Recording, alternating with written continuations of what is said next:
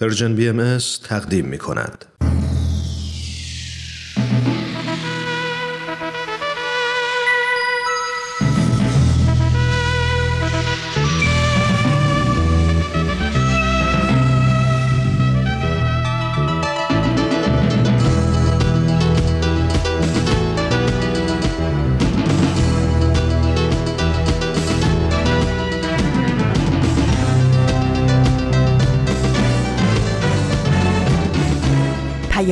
دوست. برنامه ای برای تفاهم و پیوند دلها.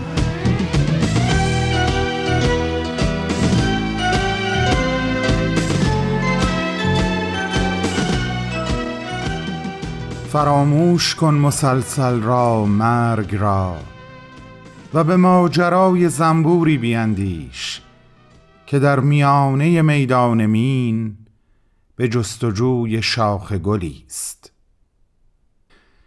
چه فرقی می کند من عاشق تو باشم یا تو عاشق من؟ چه فرقی می کند رنگین کمان از کدام سمت آسمان آغاز شود؟ هر نوتی که از عشق سخن بگوید زیباست. حالا سمفونی پنجم بتوون باشد یا زنگ تلفنی که در انتظار صدای توست.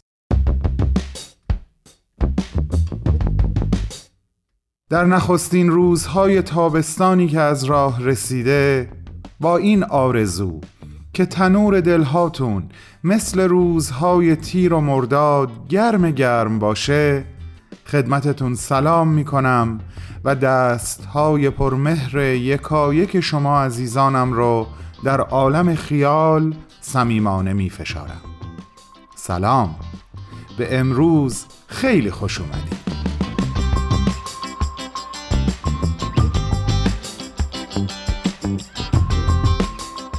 بهمن یزدانیم و در شنبه چهارم تیر ماه 1401 خورشیدی که مطابق شده با 25 جون 2022 میلادی همراه شما هستم به مانند شنبه های قبل با دو برنامه سخنرانی و معماران صلح.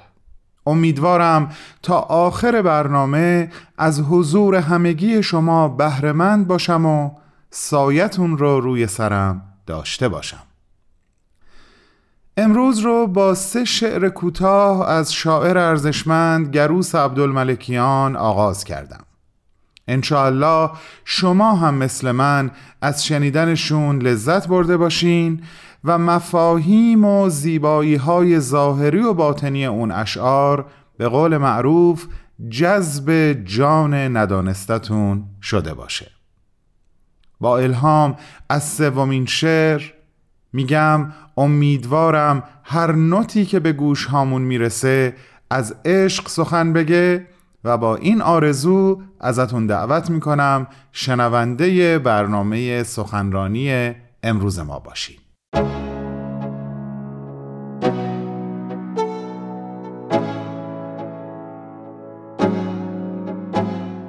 عزیزان علاقمند به برنامه سخنرانی در خدمت شما هستم با اولین قسمت از گزیده صحبت‌های جناب آقای دکتر عباس میلانی با عنوان انسانگرایی در سعدی.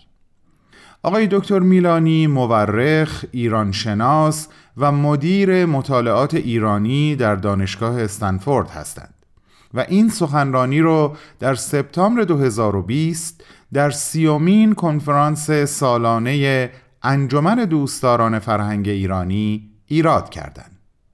با شما در شنیدن صحبتهای ایشون همراه هستم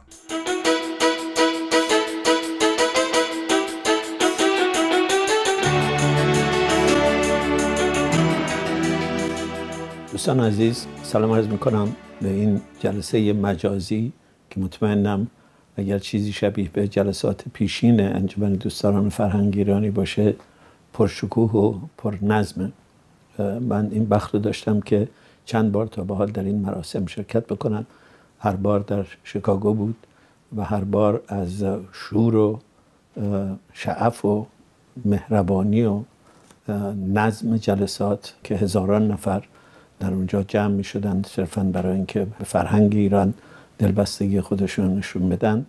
هم لذت ها می بردم به قول سعدی تجربه هم مفرح ذات بود و هم مامد حیات که متوجه می شدم در این دوران وانفسا هستند هزاران نفری که به رغم بیمهری ایران به اونها به لحاظ صرفا باورهای مذهبیشون کماکان این دلبستگی واقعا سیری ناپذیر و سخت شورانگیز رو به فرهنگ ایران دارن.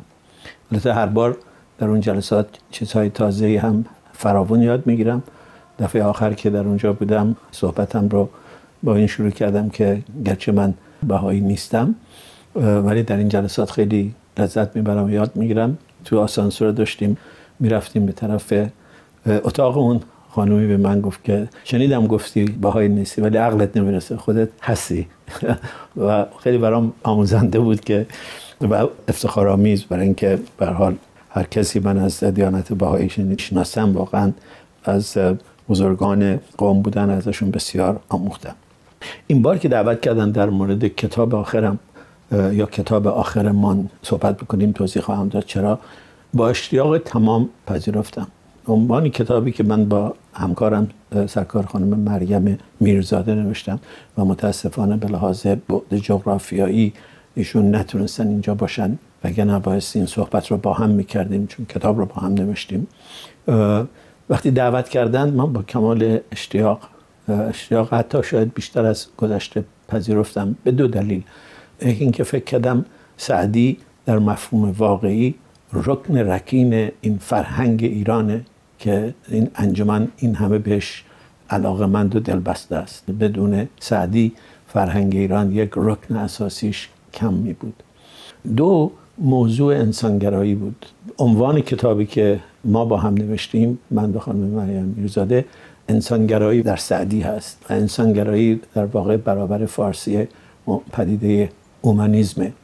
و اومانیزم همونطوری که شرح خواهم داد بگم ما اساس تجدد اساس مدرنیته است. زمانی است که انسان از رعیت از ابزار از وسیله تبدیل به هم موضوع تاریخ میشه هم متفکر تاریخ میشه. در واقع تبدیل میشه هم به قایت تاریخ هم به قایت طبیعت هم به کانون طبیعت. یعنی از یک حاشیه نشینی به کانون در میاد. سعی میشه در انسانگرایی خرد انسان جایگاه اصلی و تعیین کننده پیدا بکنه در امور انسانی در تعیین مسائل سیاسی در تعیین مسائل زیبایی شناسی در تعیین علم در تعیین حتی الهیات. و اون جریانی که در تجدد در واقع در قرن 15 و 16 هم در ایتالیا آغاز میشه در اروپا آغاز میشه در قرن 19 هم به اوج خودش می‌رسه به یک تلاش برای ایجاد کردن مذهب انسانگرایانه بدل میشه. در اروپا به گمان من تلاش مثلا اوگوست کنت برای ایجاد یک مذهب خردگرا مذهبی که درش تعبد نیست مذهبی که درش خرافه نیست مذهبی که درش کشیش نیست کلیسا در مفهوم سنتی نیست بلکه پدیده است برخواسته از خرد انسان با خرد انسان هدایت میشه و بر اساس برابری استواره. همه اینها به نوعی تلاش در ایجاد یک مذهب انسانگرایانه بود.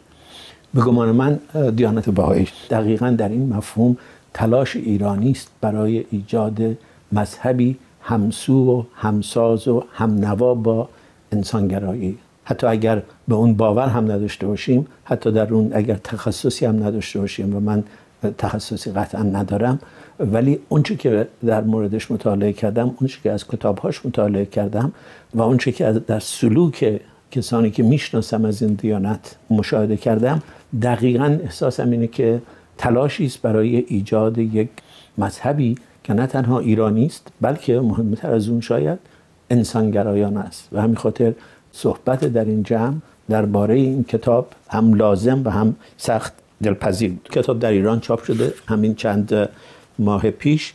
عنوانش است انسانگرایی در سعدی ناشرش است انتشارات زمستان. الان به چاپ دوم رسیده.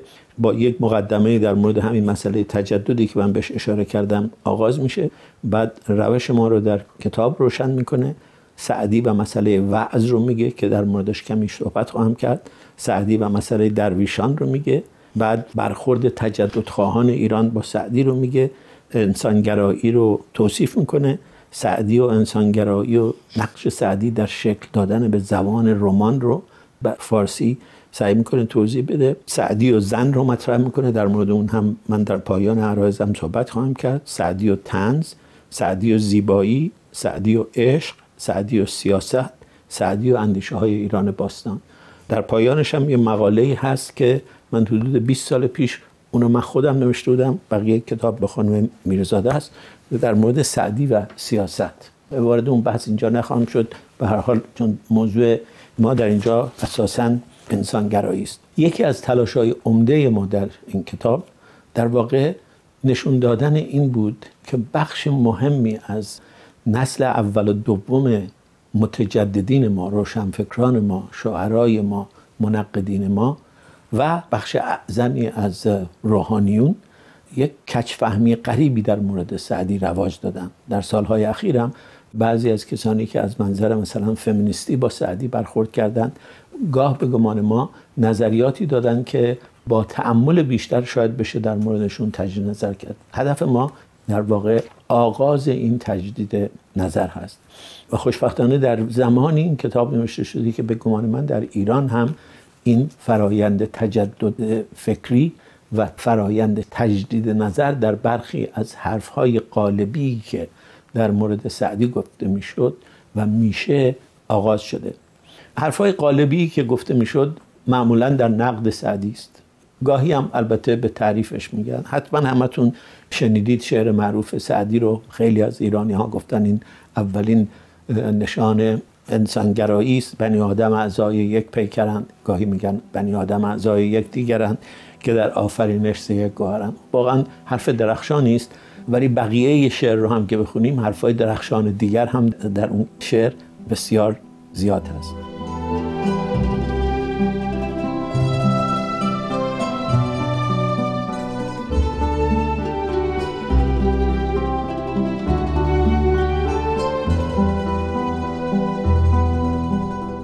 دوستان عزیز شما شنونده صحبت های آقای دکتر عباس میلانی مورخ و ایرانشناس هستید که در سیومین کنفرانس سالانه انجمن دوستداران فرهنگ ایرانی سخنرانی داشتند. عنوان سخنرانی ایشون انسانگرایی در سعدی هست. پس از چند لحظه کوتاه صحبت های ایشون رو پی می‌گیریم.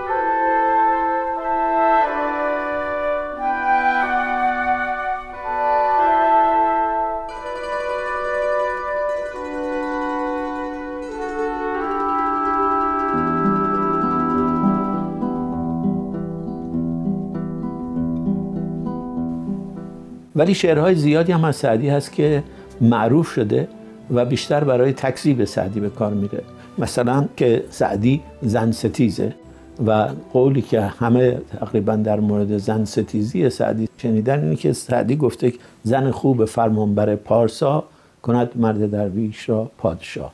و اینکه سعدی زن خوب فرمانبر می‌خواسته. زن خوب خوبش فرمانبر بوده.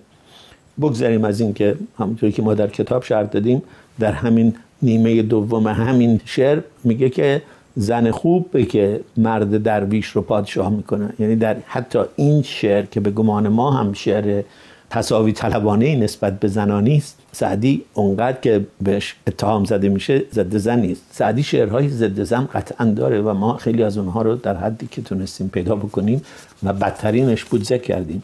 ولی در کنار این شعرهای زن ستیز شعرهای بسیار زیادی هست که نظیر از بابت نگاه تصاوی طلبانشون و به بعضی از اینها من اشاره خواهم کرد. یک شعر دیگری که از سعدی معروف شده و دیگه صغیر و کبیر فرانسوی و ایرانی بهش از دشتی بگیرید تا هنری ماسه حتی براون که به حال فرهنگ ایران رو خیلی بهتر از ماسه هم میشناخت گفتن که بعد سعدی در غرب خیلی نتونست جا پیدا بکنه برای اینکه به دروغ اعتماد داشت. این شعر معروف شده دوباره حتما شنیدید دروغ مسلحت آمیز به زراست فتن انگیز دوباره اگر کل شعر رو بخونید به نگاه سعدی خیلی پیچیده تر از اینه که بگه دروغ بگیم. به علاوه ده ها بار در اشعار مختلف به تصریح میگه که سراحت گویی درست گویی شرط اساسی کار شاعره شرط اساسی انسان بودن وچه ممیز انسان همین با خرد اندیشیدن و سریح گفتن و راست گفتنه. اون شعرها رو اغلب این منقدین فراموش کردن این یه بیتو گرفتن و میگن سعدی دروغگوه. و اون وقت میگن سعدی به خاطر این با اخلاق جامعه سازگار نیست. بعضی از مثلا کسانی که در ایران بر سعدی ایراد گرفتن کسانی که از منظر اسلامی به سعدی ایراد گرفتن.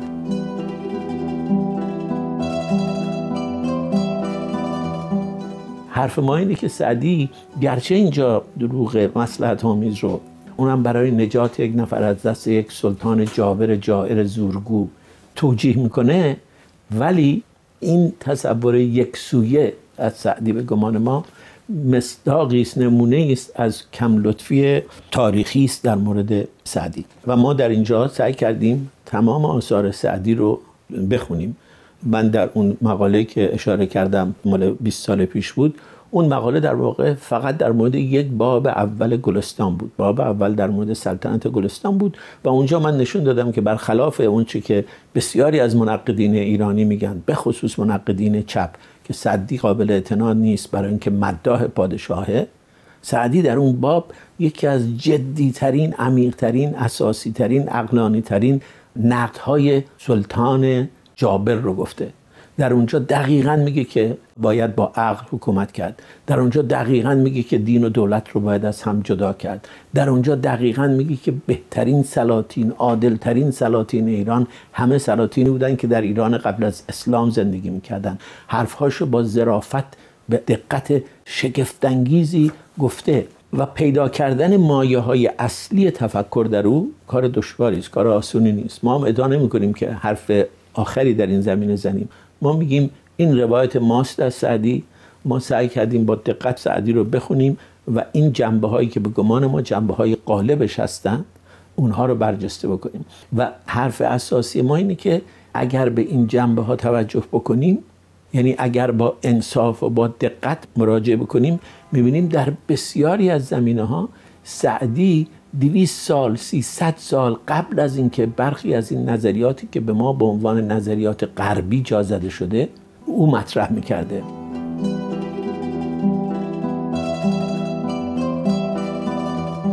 سعدی دویست سال قبل از اینکه غربی ها در مورد انسانگرایی حرف بزنن ما سعی کردیم در این کتاب نشون بدیم. امیدوارم نشون داده باشیم. انسانگرا بود. انسانگرایش هم در چندین شکل متجلی میشه. یکی از ارکان انسانگرایی این است که معمار یا نقاش یا شاعر میگه من مسئول این کار هستم. مسئولیت خودش رو برای روایت برای اون طرح میپذیره و به نوعی قدر خودش رو می‌دونه. سعدی دقیقا از جمله شعرایی است و نویسندگانی است و متفکرینی است که کاملا خیلی زودتر از اونچه که فردگرایی در غرب مثلا رواج پیدا بکنه فردگرا بود قدر خودش رو می‌دونست و به هیچ وجه خجالت نمی‌کشید از اینکه بگه من شاعر بزرگی هستم. در یه جای عبارتی داره که تنین حرفی است که نیچه در قرن آخر قرن 19 هم می‌زنه. سعدی میگه من سعدی آخر زمان هستم. یعنی من سعدی هستم که الان در زمان خود من من قدرم شاید نمی‌دونن گرچه قدرش رو می‌دونستن. خودش هم خیلی مفصل در مورد این می نویسه که از سمرقند تا چین و ماچین هر جا که رفتم همه شعر منو میخوندن همه شعر منو می‌دونستن همه قدر منو می‌دونستن. نه تنها قدر خودش رو می‌دونسته قدر شعر خودش رو می‌دونسته. میگه این گلستان پنج روز و شش باشد گلستان من همیشه خوش باشد.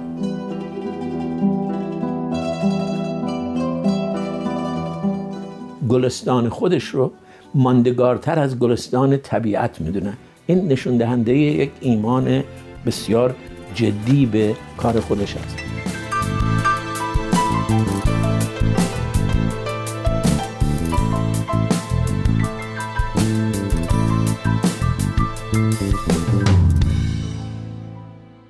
همراهان گرامی اولین قسمت از گزیده صحبت‌های آقای دکتر عباس میلانی تحت عنوان انسانگرایی در سعدی تقدیم شما شد.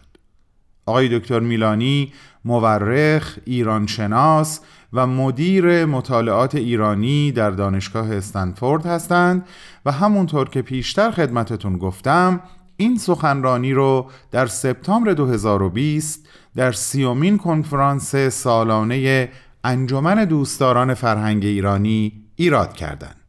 ازتون خواهش می‌کنم شنبه هفته آینده با من همراه باشین برای شنیدن دومین و آخرین قسمت از صحبتهای ایشون.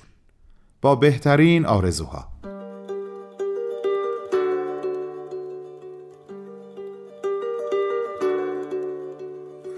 شب سیاه و چشم بیدار. شب سیاه و سایه تار شب سیاه و باد و باران شب سیاه و ماه پنهان شب سیاه و چشم بیدار شب سیاه و سایه تار شب سیاه و باد و باران شب سیاه و ماه پنهان نرو بمان.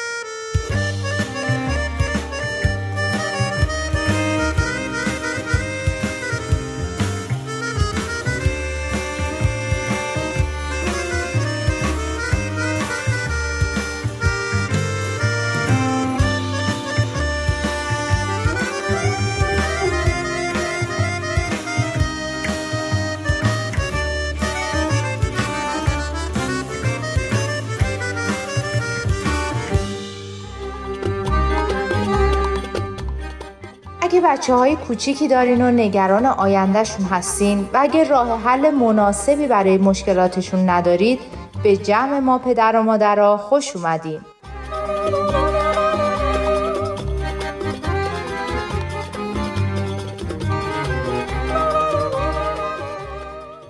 با ما این نمایش رادیویی رو دنبال کنین و ببینین بهشته قهرمان این داستان چطور با مشکلات و نگرانیاش روبرو میشه و آیا از پس اونا برمیاد؟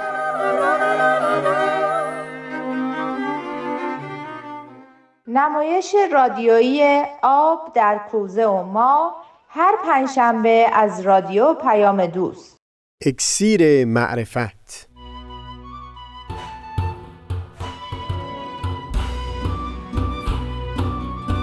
مروری بر مزامین کتاب ایقان دوشنبه ها از رادیو پیام دوست. از تا همامه ازلی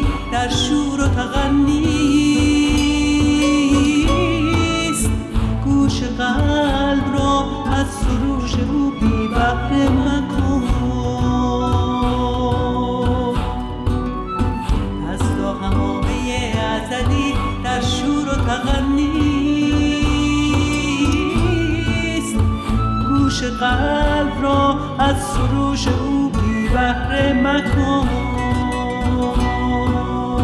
گوش قلب از سروش او بی مکن.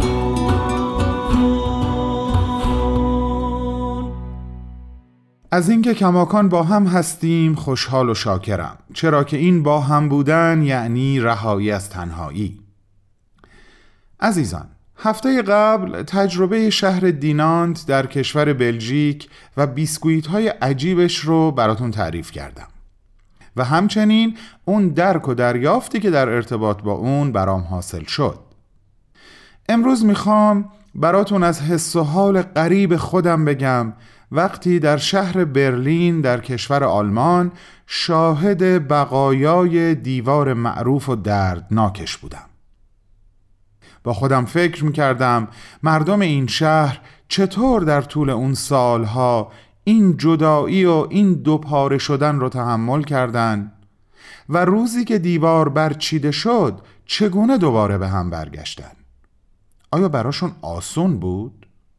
به نظرم رسید نه. جالب اینجاست که حال و هوای خودم و یا بهتر بگم جواب سوالم رو باز در یکی از شعرهای گروس عبدالملکیان پیدا کردم.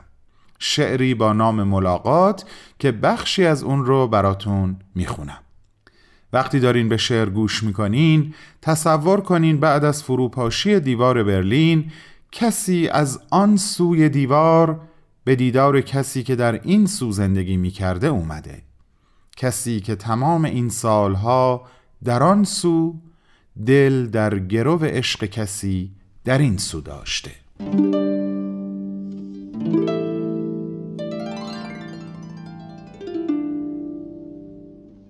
بارانی که روزها بالای شهر ایستاده بود عاقبت باری. تو بعد سالها به خانه ام می آمدی. تکلیف رنگ موهات در چشمهام روشن نبود. تکلیف مهربانی اندوه خشم و چیزهای دیگری که در کمد آماده کرده بودم. تکلیف شمهای روی میز روشن نبود.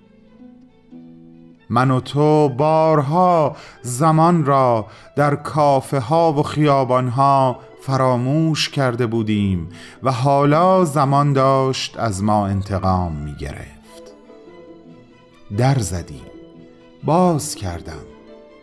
سلام کردی اما صدا نداشتی. به آغوشم کشیدی اما سایه را دیدم که دستهایش توی جیبش بود. چه لازم چه ضروری چه پر اهمیت و پر مسئولیتی ما برای از جا برکندن همه دیوارهای ظاهری و باطنی که بین انسانها جدایی آفریده.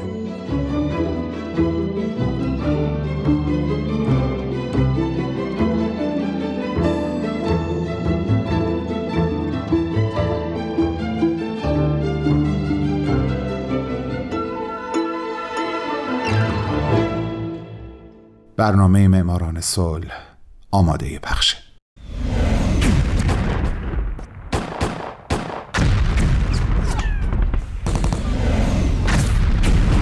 معماران صلح.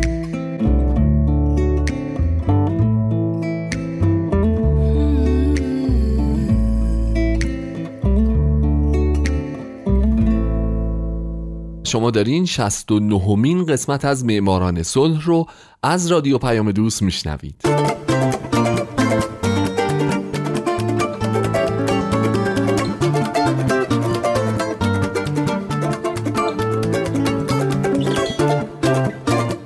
درود به شما فارسی زبانان این دهکده جهانی. من هومن عبدی هستم. به معماران صلح خوش اومدید. برنامه که اختصاص داره به برندگان نوبل صلح. اختصاص داره به زنان و مردان و سازمان ها و مؤسساتی که یا صلح دغدغه همیشگیشون بوده یا اگرم نبوده اونجایی که باید قدم بلندی برای صلح جهانی برداشتن و باعث شدن دنیای پر از جنگ ما بدتر از چیزی که الان هست. نباشه.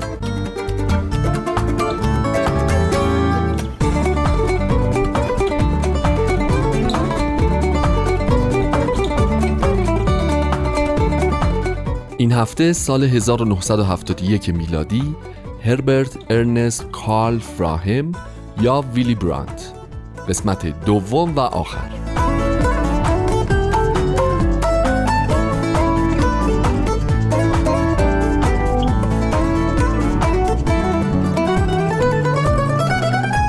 اگه یادتون باشه من هفته پیش از زندگی ویلی برانت براتون گفتم. اینکه پدر و مادرش هیچ وقت با هم ازدواج نکرده بودن و ویلی هم هیچ وقت پدرش رو ندید. اینکه او هربرت ارنست کارل فراهم بوده اما چون در حزب کارگران سوسیالیست حسابی فعال بوده و نازی ها هم روش حساس شده بودن فرار می‌کنه میره نروژ و اسم مستعار ویلی برانت رو برای خودش انتخاب می‌کنه. همچنین گفتم براتون که چندی بعد میره سوئد و تا پایان جنگ اونجا میمونه و علیه نازی ها فعالیت می‌کنه. و باز گفتم براتون که ویلی وقتی دیوار برلین ساخته می‌شده شهردار برلین بوده و با اینکه خیلی تلاش می‌کنه این دیوار ساخته نشه اما کاری از پیش نمی‌بره.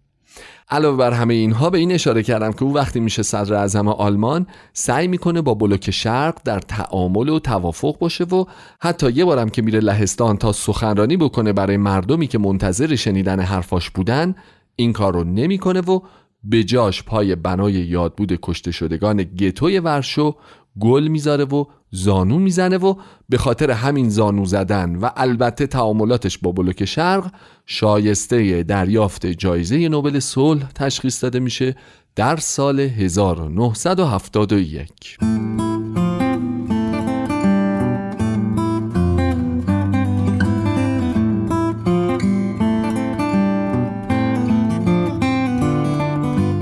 البته اینجوری هم نبوده که ویلی براند فقط در زمینه سیاست خارجی موفق بوده باشه.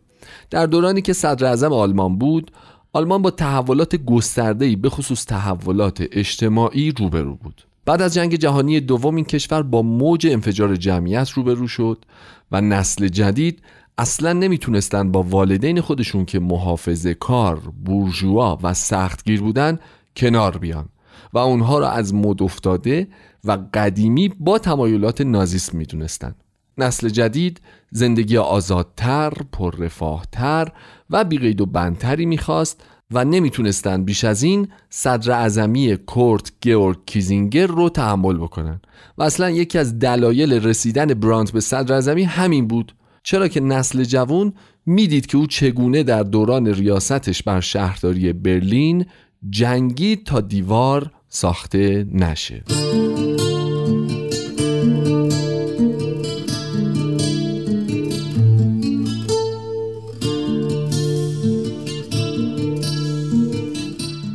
برانت در زمینه اصلاحات اجتماعی، حقوقی و سیاسی میشه گفت دست به یه انقلاب زد. این رو میشه از اولین سخنرانیش به عنوان صدر دید که گفت ما می‌خوایم برای دموکراسی بیشتر قمار کنیم. سخنرانی که به شدت باعث محبوبیتش شد به خصوص در بین دانشجوها. او در دوران صدر اعظمیش بر آلمان بودجه آموزش پرورش رو از 16 میلیارد مارک به 50 میلیارد مارک افزایش داد و همزمان از هر سه مارکی که خرج می کرد یک مارکش رو به اهداف رفاهی اختصاص می‌داد. علاوه بر اینها برانت بودجه بیشتری به مسکن، حمل و نقل، مدارس و ارتباطات اختصاص داد. کشاورزان رو حسابی پشتیبانی کرد اقدامات وسیعی در زمینه گسترش بهداشت در کشور انجام داد و کمک های مالی زیادی به ورزش کشور کرد. به طوری که روزنامه نگار و تاریخدان مشهور آلمانی ماریون دونهوف میگه مردم رو حس سراسر تازه‌ای برای زندگی در بر گرفته بود. جنون و هیجان برای اصلاحات در مقیاس بزرگ همچون آتش زبانه می‌کشید و بر مدارس، دانشگاه ها، دولت و قوانین خانواده تأثیر میگذاشت.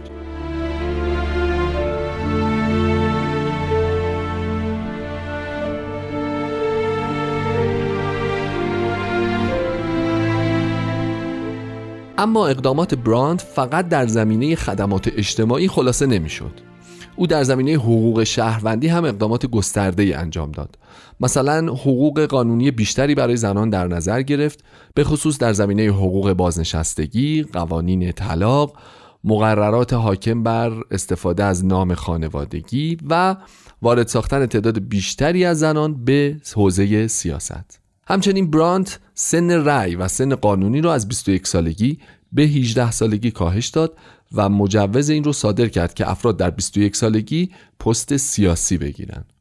او تظاهرات سیاسی را آزاد کرد به فرزندان نامشروع حقوق برابر با دیگران داد خدمت سربازی را از 18 ماه به 15 ماه کاهش داد و تنبیه بدنی در مدارس رو ممنوع کرد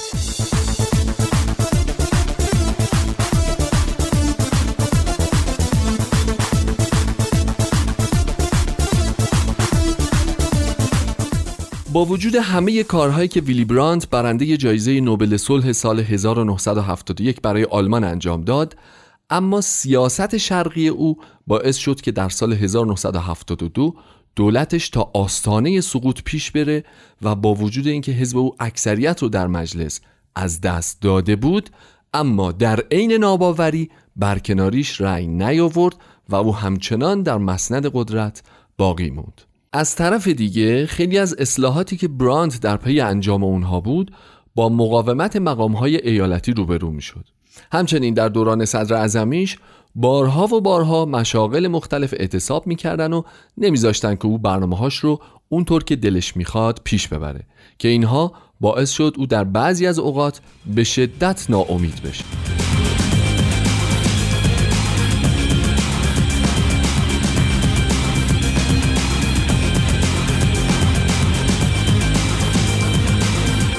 اما ماجرایی که نه تنها باعث ناامیدی که یه جورایی باعث بیابرویی او شد مربوط میشه به سالهای 1973 و 74 یکی از دستیاران شخصی و بسیار نزدیک به براند شخصی بود به نام گونتر گیوم. در سال 1973 سازمانهای امنیتی آلمان غربی فهمیدند که گیوم یکی از جاسوسان سرویس های اطلاعاتی آلمان شرقیه. اونا براند رو از این موضوع مطلع کردند ولی ازش خواستند تا طبق معمول به کار با او ادامه بده و حتی براند با گیوم به تعطیلات خصوصی هم رفت.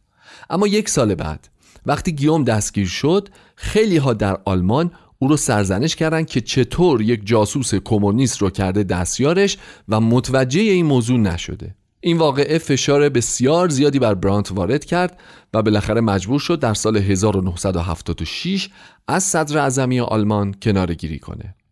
اما با وجود این شکست بزرگ با پایان صدر اعظمی براند آلمان غربی دارای یکی از پیشرفته ترین سیستم های رفاه عمومی در جهان شده بود.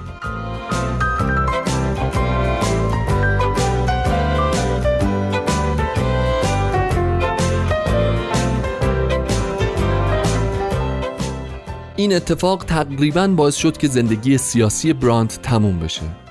همچنین سبب یه چیز دیگه هم شد و اونم این بود که او به اطرافیانش حسابی بدبین شده و میگن از شدت افسردگی به خوردن مشروبات الکلی روی آورده بود. البته این باعث نشد که در اواخر دهه 80 او برای اتحاد دوباره آلمان تلاش نکنه و این تلاش های او و بقیه بود که نهایتا به ثمر رسید. بالاخره هم براند در 8 اکتبر سال 1992 در خونش در شهر اونکل به خاطر سرطان روده بزرگ درگذشت. مراسم خاکسپاری دولتی برای او برگزار شد و او را در گورستانی در برلین به خاک سپردند. امروزه نام ویلی برانت بر روی مدارس زیادی در اروپا و به ویژه لهستان و البته یکی از ساختمانهای پارلمان اروپا گذاشته شده. در سال 2000 هم بنای یادبودی به افتخار ویلی برانت و سجده ورشوی او در همین شهر در لهستان رونمایی شد. برای او در بسیاری از سالهای پس از مرگش مراسم بزرگداشت برگزار شده از جمله در مارچ 2003 که شخصیت های همچون هنری کیسینجر در اون به سخنرانی پرداخت.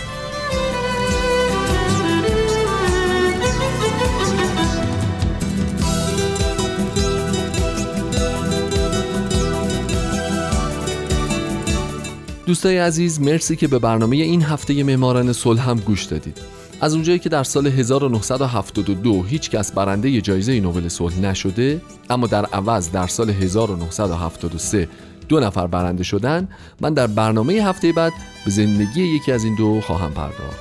با این آرزو که من هومن عبدی امیدوارم شمایی که الان شنونده برنامه بودین در آینده یکی از برندگان نوبل صلح باشید. شاد باشید و خدا نگهدار.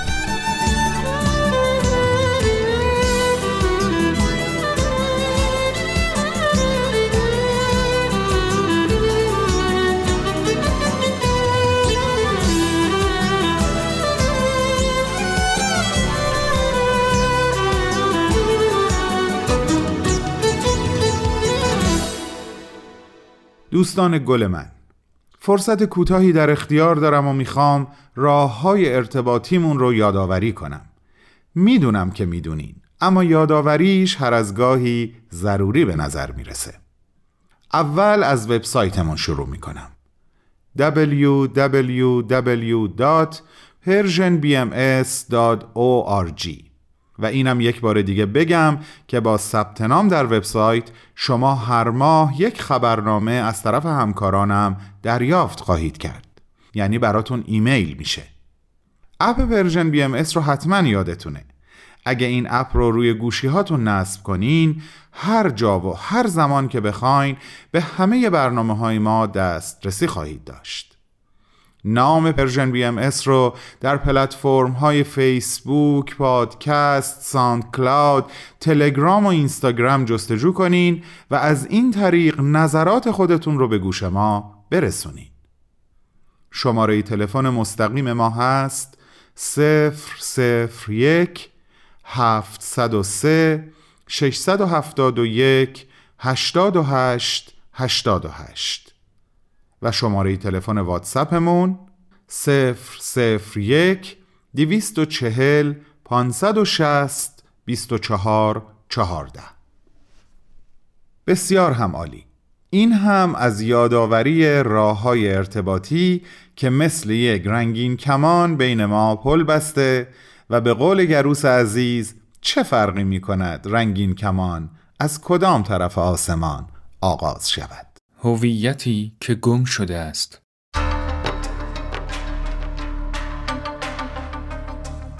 از همان روزی که پای شاهان و شاهزادگان قجری به فرنگ باز شد اجتماعی در همان دوره نیز با مسائلی همراه بود. از جمله اینکه به رواج نقدهایی درباره ارزش‌های اجتماعی و سیاسی که گذشت اعصار نه تنها به کشف زوایایش کمکی نرساند بلکه ماهیت معماگونهش را بیشتر از پیش وقایع شورش تبریز را مدتی است شنیده بودم. چون از سرچشمه های مختلف بود درست باور نمی کردم و از دبیرالملک پرسیدم. قیمت نان هم تلقی